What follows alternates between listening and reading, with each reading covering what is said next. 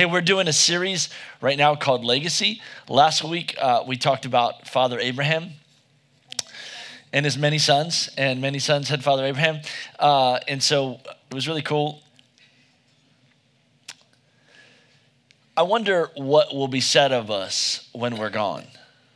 I believe that inside all of us, the Lord um, has put inside of us a desire to make sure that we live a life that makes a difference. I pray that you can stop in moments of your life and just kind of evaluate, where am I at? What will people say at me, of me at my funeral? Will I be remembered in five, ten years? Will I be remembered in thirty years?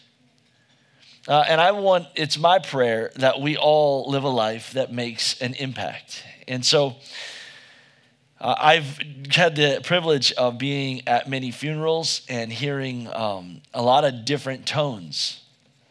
Um, some are really sad because it's almost like the person is forgotten before the service even starts. Uh, because many Americans live for the recliner. We live for the moment that we can get home and stare at a box that dictates the direction of our life. And I pray that that's not it, but we live for Christ and we live to influence people. And you can see the moments in your life where you have made a significant difference. So last week we talked about the grandfather of legacy, Abraham, and all of the reasons why that guy and the things, the promises, not that just that were made over his life, but the things and the way he responded, which is why he had a life that was uh, filled with a legacy. Today, I want to flip the script and read an entirely different story of someone that lived a legacy in Scripture. And so in order to do that, I'm going to ask all of you guys to stand with me so I can read God's word. I get really excited about this. This is a fun message for me.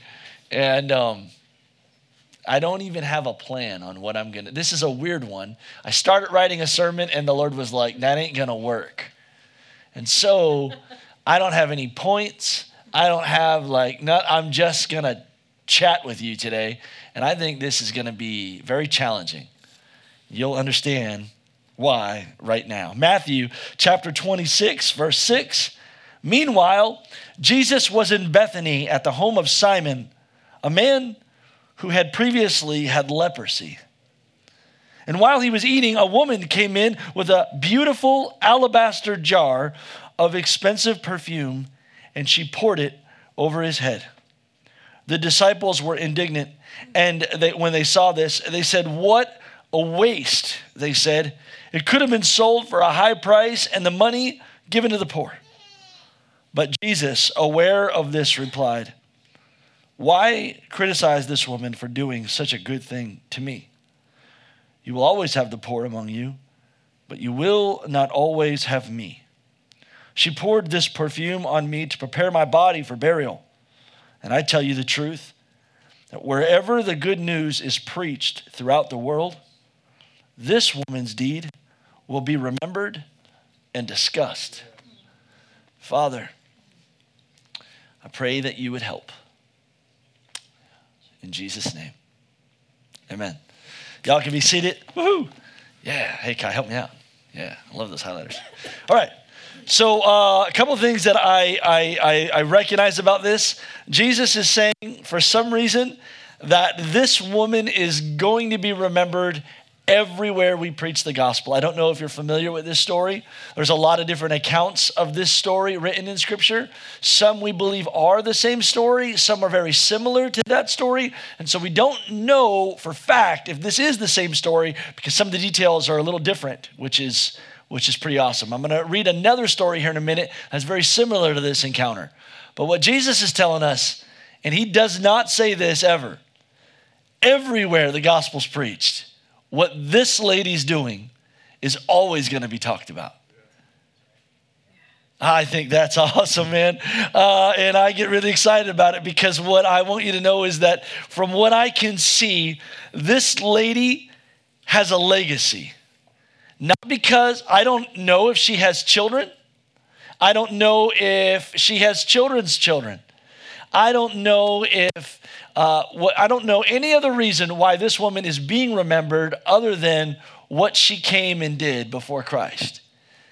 Uh, from what I can tell, she's not being remembered because of her great righteousness. From what I can tell, she's not being remembered because of all of her extravagant wisdom. She, not because she's a storyteller or anything other than the way she worships. I'm telling you right now that some of the greatest people that I admire in Christ, it is because of the way that they worship the Lord that has made a lasting impact on my life.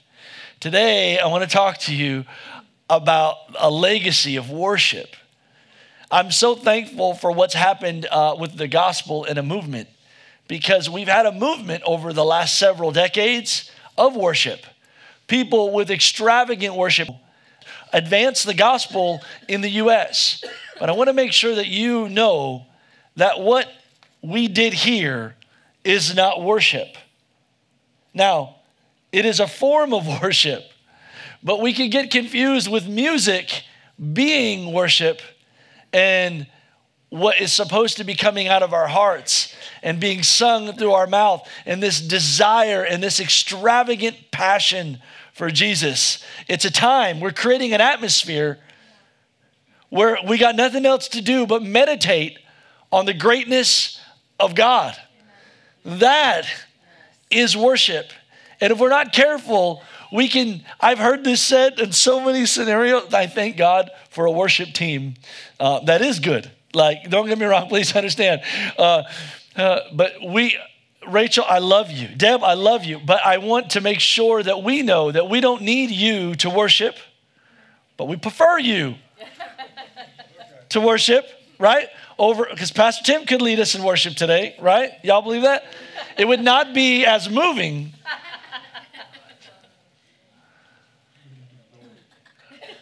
But I've been in countries where there is not these things. And the worship that comes out of the noise that they make is glorious, because it's not sound. It's it's this. And so I, I I'm this today, I pray every time people come to the way that you feel challenged. Like, if nothing else. Because what Jesus, what I see in Scripture, when Jesus says this lady is always going to be talked about, it's because she gave him something that no one else gave. And I don't think it was a box. But we're going to talk about that here today. I'm talking about a legacy of worship. I'm just curious. On a scale, for, I, I, whenever I, I we're talking about, someone asked me if, if someone's pretty or something, I always say, on a scale of one to Teresa, uh, you know, that lady's like a seven, you know, because uh, my wife is always the hottest woman in every room I walk in, you know. And so, uh, but I'm just curious, on a scale of one to this lady, how's your worship? Is your worship legendary? Because I don't want to be in a position in my life where I'm guilty of half-hearted worship. Let me just, before we open this box, I want to remind you, in Matthew chapter four, verse four, one of the things that God the Father is seeking is worshipers. Let me remind you what Jesus said to the woman at the well. But a time is coming, verse twenty-three, indeed, it is here now when true worshipers will worship the Father in spirit and in truth. And the Father is looking for those who will worship him in that way. For God is spirit, and so those who worship him must worship him in spirit and in truth. Man, if I know that the Lord is looking for someone, you know, it's, I almost think like in the military, the, he's looking for good snipers, or like, you know, he's looking for people that are really good with communications, or he's looking for, man, if Jesus is saying, I'm looking in for in my army, people that are worshipers, man, you can sign me up, because I ain't got to be smart for that. I don't have to be good looking for that. I don't have to be good, but I can I can worship. I can lift my voice, and I can dance the dance, and I can make sure that extravagantly my heart loves God. What I know that the Lord loves, he loves people that extravagantly love him. And I celebrate that kind of passion in our church. It's, I believe it's what separates us. And I got to be honest, today, as I looked over our church, uh, I was disappointed. I, I think that there's a lot of things that we do extravagantly well. And there are times and there are in seasons that we do things great. We were talking this week amongst our staff and things that we're praying for. If we're not careful, church, we can get caught in repetition without passion. Sometimes we just go through the motions, and you gotta know that we're entering into a time of busyness, of chaos, and we gotta make sure that we keep first things first. And I'm so glad that we're here, but let's not just be here.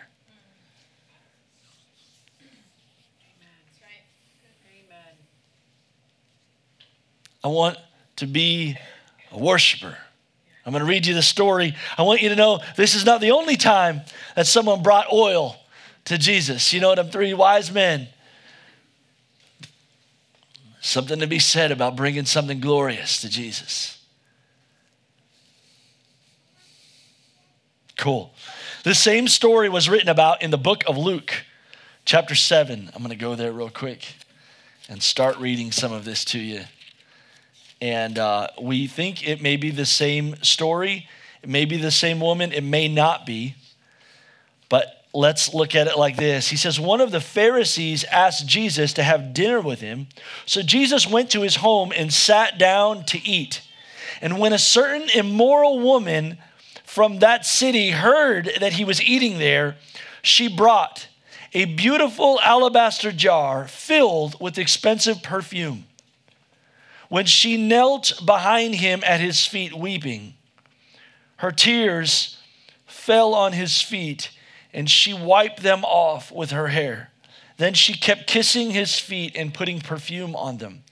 Let me just time out there.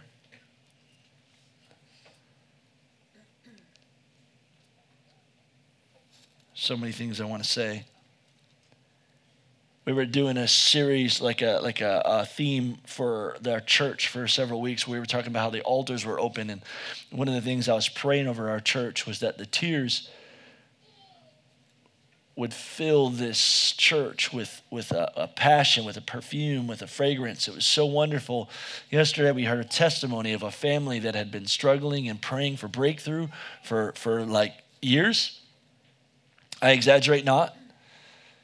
And they said that they were here uh, and they believed that they got breakthrough the day they came down to the altar, and their tears. I remember the tears falling from their cheek, and I remember looking down and seeing their tears on the floor.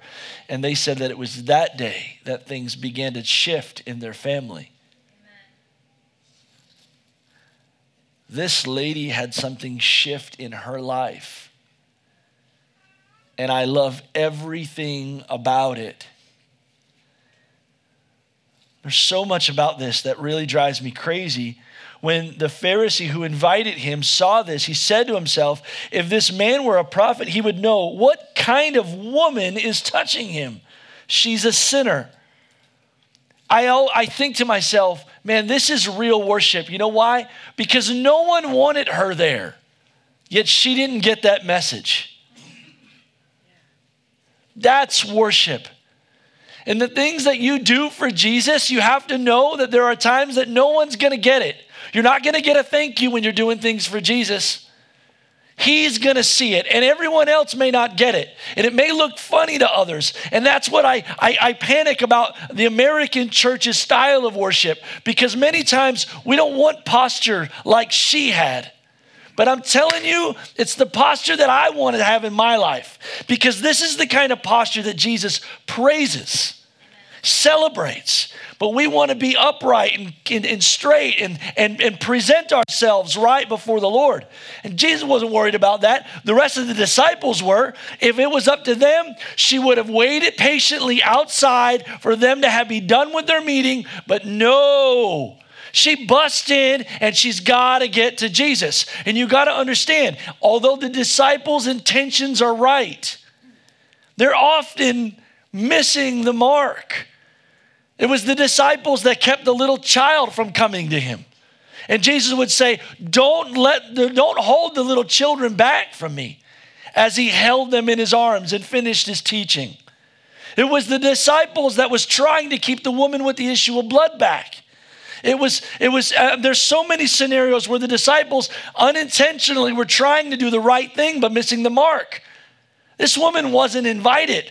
Can you imagine the scenario of you getting your moment with God, one-on-one, and everyone around you talking about how jacked up you are?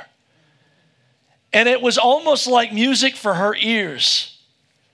It was almost like everything she needed. That was the song she was singing. Lord, I'm awful. I need you in my life. I can't live without you. I am so thankful for you.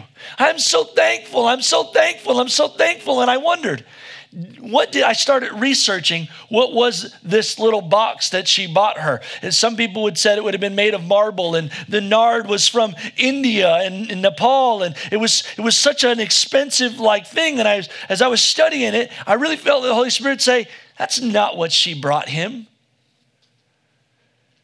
What she brought him was, oh God, I'm so thankful for what you've done."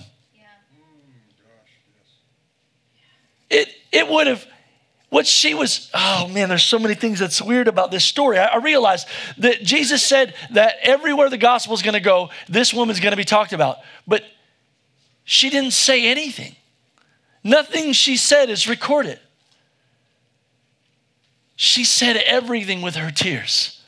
She said everything with her gift.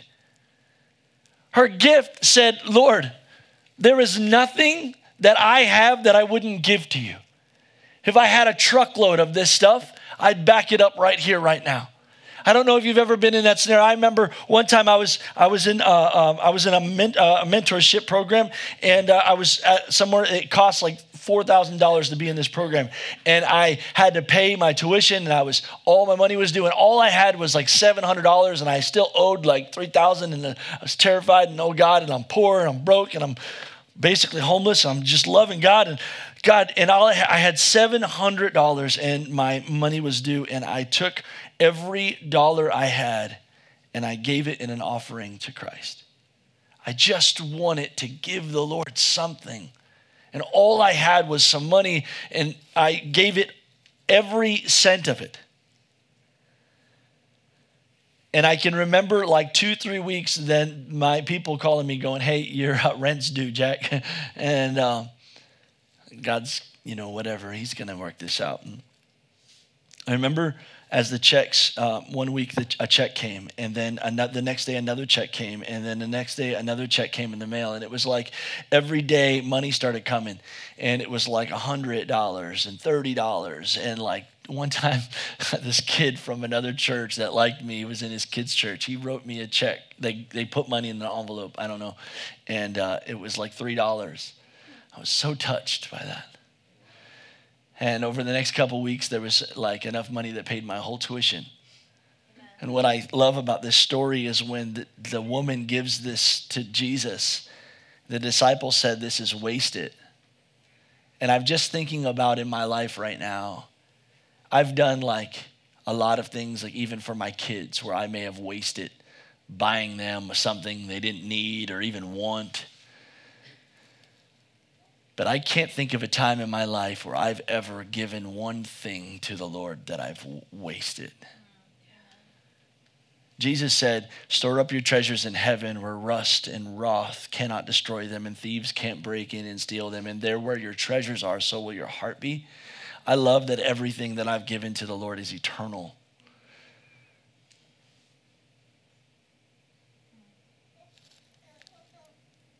Other thing I think of is pretty significant about this scenario of this woman giving this gift to Jesus is that um, he said it was for his burial.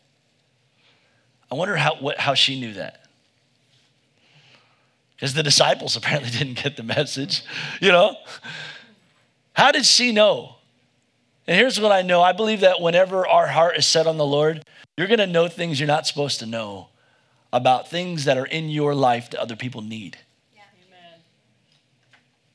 If it's for his burial, she didn't know that. Not my, maybe she did. I don't know. But in, if everything I can think of, I don't think she had one clue what it was for, other than it was for Jesus. And when you give a gift to someone at Walmart in the checkout line who is trying to buy gifts for their for, for their for their kids, it's not for them. You're giving it to Christ. You're letting Christ give it to them. Like, I just want you to know, nothing you give to the Lord is ever wasted. Does that, does that make sense? It's that time of year right now where people are weeping, believing God that he'll provide from some way, shape, or form. And there's, we have so much, but yet the enemy would have you think you have nothing. And that's just crap. Like, we're the richest people on the planet. And the moment that, oh man, I think one of the things that she gave Jesus, as I'm thinking about her posture before the Lord, is, is how thankful she was. As they're telling her, Jesus, if you knew what kind of person this was, you wouldn't let her do this. Let me just stop for a second. I think in our American culture, we forget what wrong is. We forget the, the penalty of wrong. I just have to make sure that we, as believers in Jesus and the believers uh, in God's word, remember that the reason why this woman was weeping was because she knew that she was a sinner, separated from God. Why doesn't our sin bother us? Why, why, why is it that, why don't I weep? Why, why don't I remember that I, I hurt the Father with the choices that I've made in my life that are selfish? And had it not been for Jesus, I'd live in eternity in hell, separate from God. How can I not pour my tears out on his feet? I wonder today, what does your worship look like? And there are people that would say, well, I mean, that's all good, Pastor Tim, but I don't worship like that. I worship like this. And I just think, it reminds me of my first year of marriage. There's so many things I got to learn, like being married to my wife, even to this day, where, like, this is not a shot on her. It was actually a shot at me, where things I did things for my wife thinking it was going to blow her away. You know, I did this for you, babe. And she was like, great. Um, and what I, one of the things I learned about love and relationships and people is uh, when you enter a relationship with someone, you don't love the way you want to love. You, yeah. you love the way they, they're asking you to love. Yeah. And that's a hard revelation, because I did this for you. Look at how glorious it is. I, I'm, I'm not lying. So I've bought several times I've brought home flowers that I didn't realize were dead when I bought them. Um, and she was like, thanks. And then she's taking out all the dead ones. And I'm going, what are you doing, you know? Thanks.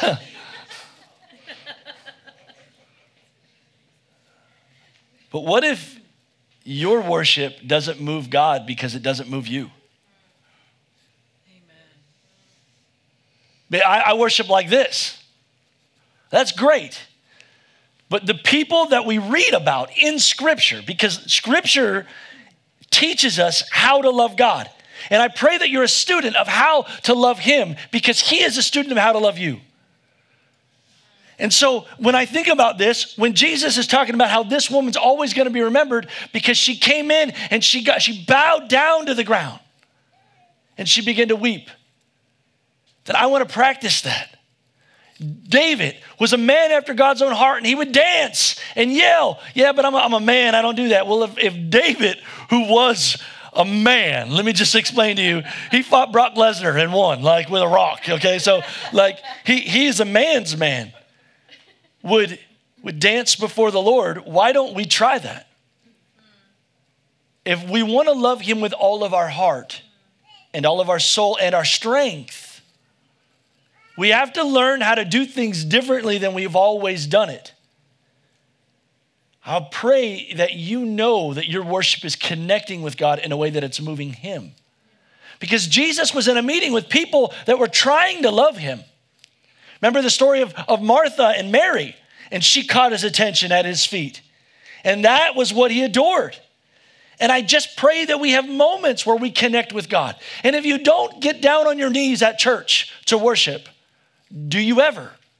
Where does your posture before the Lord ever change? I'm trying to get you to turn up the temperature of your passion for the Lord. If you're worshiping right now at a five, how do I get you to a seven?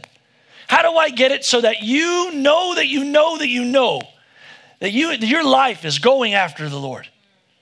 I heard a story, I've repeated this several times in church, about a friend. He's a pastor. He went to the beach with his son, and uh, he was at the beach, and he really wanted to go out deep, but his son couldn't swim, and his son was playing, having the time of their life. They had never been at the beach before, and he was standing there going, man, I, this really stinks. I wish I could be out there, uh, in, submerged in the water. And the Lord said, it's all about your posture.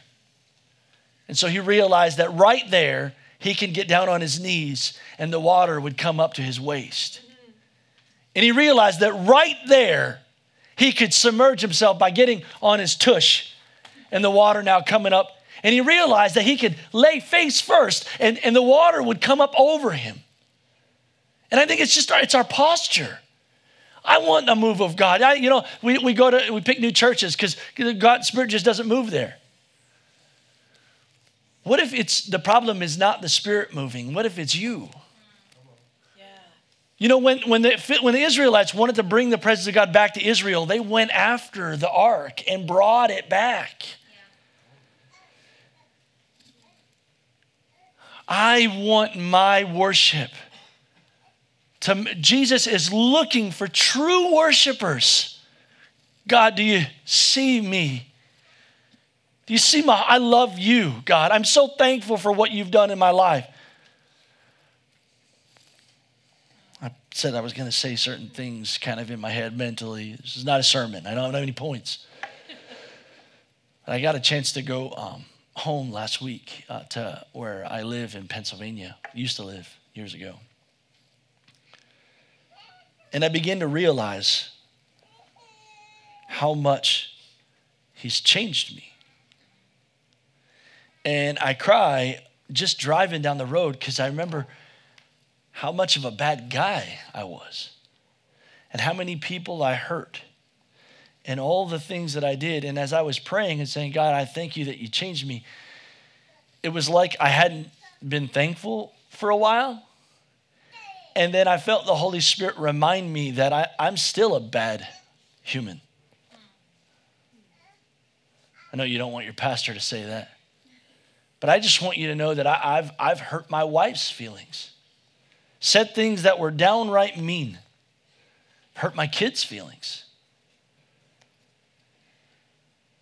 I, I may have hurt some of your feelings. What I realize is that, like, it's when I get and I meet with the grace of God and I realize that I don't deserve you. You are good. I'm not.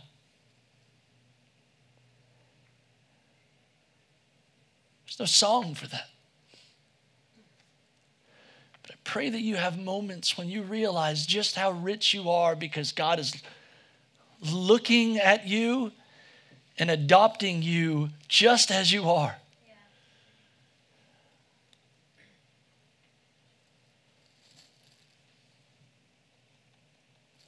I'll read the rest of the story.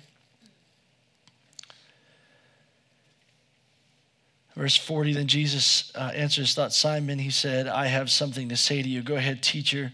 And Jesus told him a story. A man loaned money to two people, five hundred pieces of silver to one and fifty pieces to the other, but neither of them could repay him.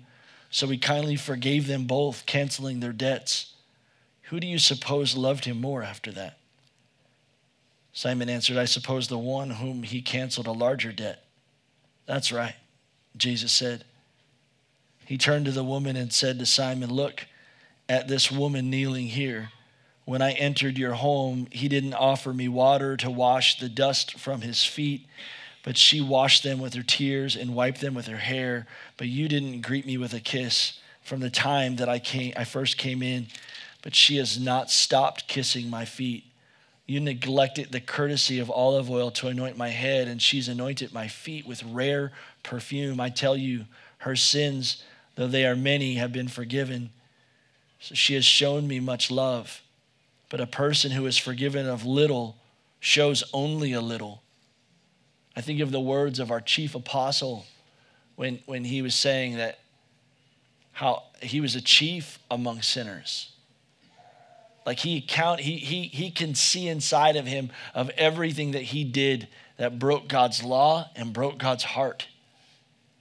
And I, I pray over you that you don't lose sight of that sin hurts God. He is holy, and it's in our nature to be selfish, but he has done such a beautiful thing in restoring. The story doesn't really tell us what this woman did wrong or what Jesus did right. I don't know if he like fed her children or like helped her mother or healed her, but I get the impression that he just wanted her to know that she was loved and she didn't have to live that way anymore. And that's the impression I want to give over you today.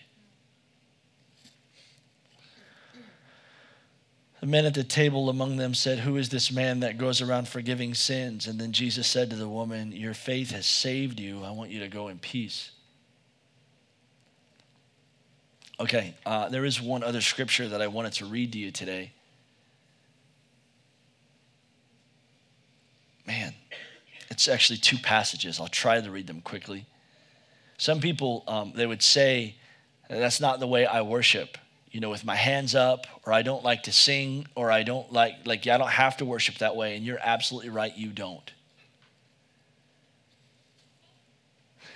I love my wife, and I don't have to buy her flowers every day or take her on dates. But I do have to take her on dates. And let me make sure I do need to buy her flowers. And I do need to make sure that I am pursuing her.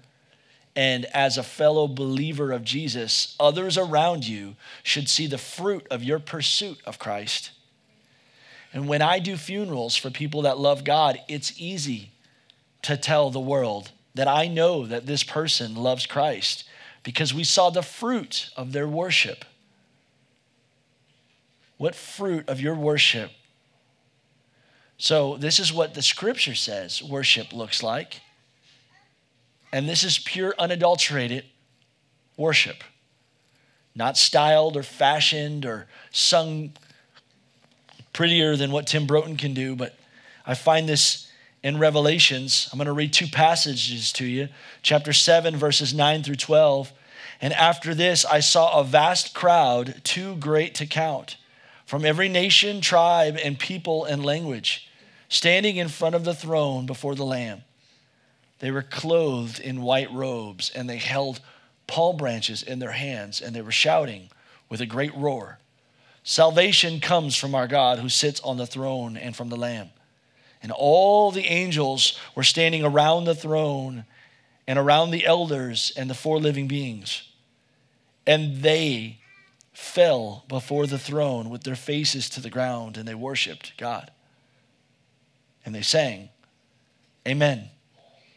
Blessing and glory and wisdom and thanksgiving and honor and power and strength belong to our God forever and ever. Amen."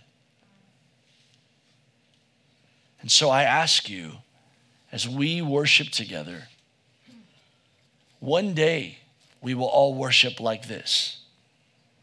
But what's marked by a believer is the sight that you already have this revelation in your heart. So if you don't do it at church, I beg you, do it at your bedside.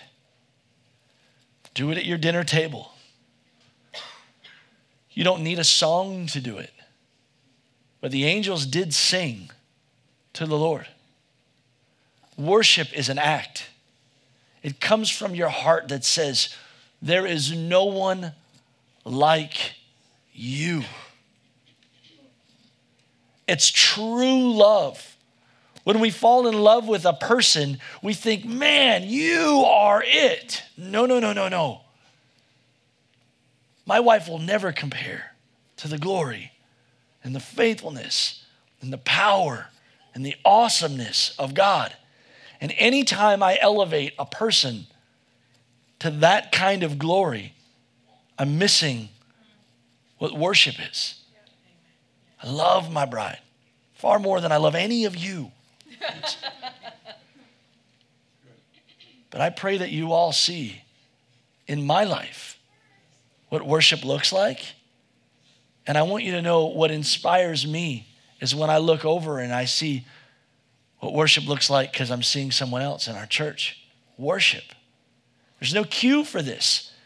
This woman didn't get a cue that said, hey, now's the altar call. You could come down and worship Jesus. She wasn't invited and she didn't care because the one she was after was the only gaze that she needed.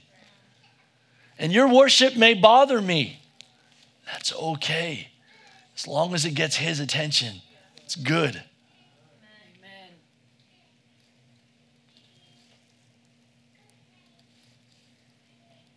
There's so many other things I wish I could say.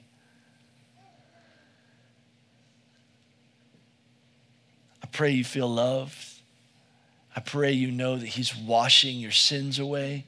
I pray that you know the reality of what that sin like, that it has eternal consequences without his blood. I pray that you feel loved by him, cherished by him, adored by him. I pray that you have the mental perseverance to push through crowds to get to Jesus. Deb, would you come? As we close today, I wonder, how's your worship? Maybe you're not devoted to worshiping the Lord, but I do believe it is one of the greatest purposes that you have on this planet. You were made for him. When I look at any tree or any flower or any plant or any bird, they all understand it's like they just glorify the Lord. I believe we were designed to live this way. Would you all bow your heads and close your eyes for just a second? I'm coming against your comfort zone, I know it. But I believe that the Lord is challenging you to raise the bar in your life, in your worship. Maybe you're away from the Lord and you didn't know it. But you know that you can tell today that your devotion is not for Jesus. Today he's calling you to a higher place of praise, of celebration, of surrender. Today, God's telling you to lay down your life. Worship him as he washes away your past and calls you his own.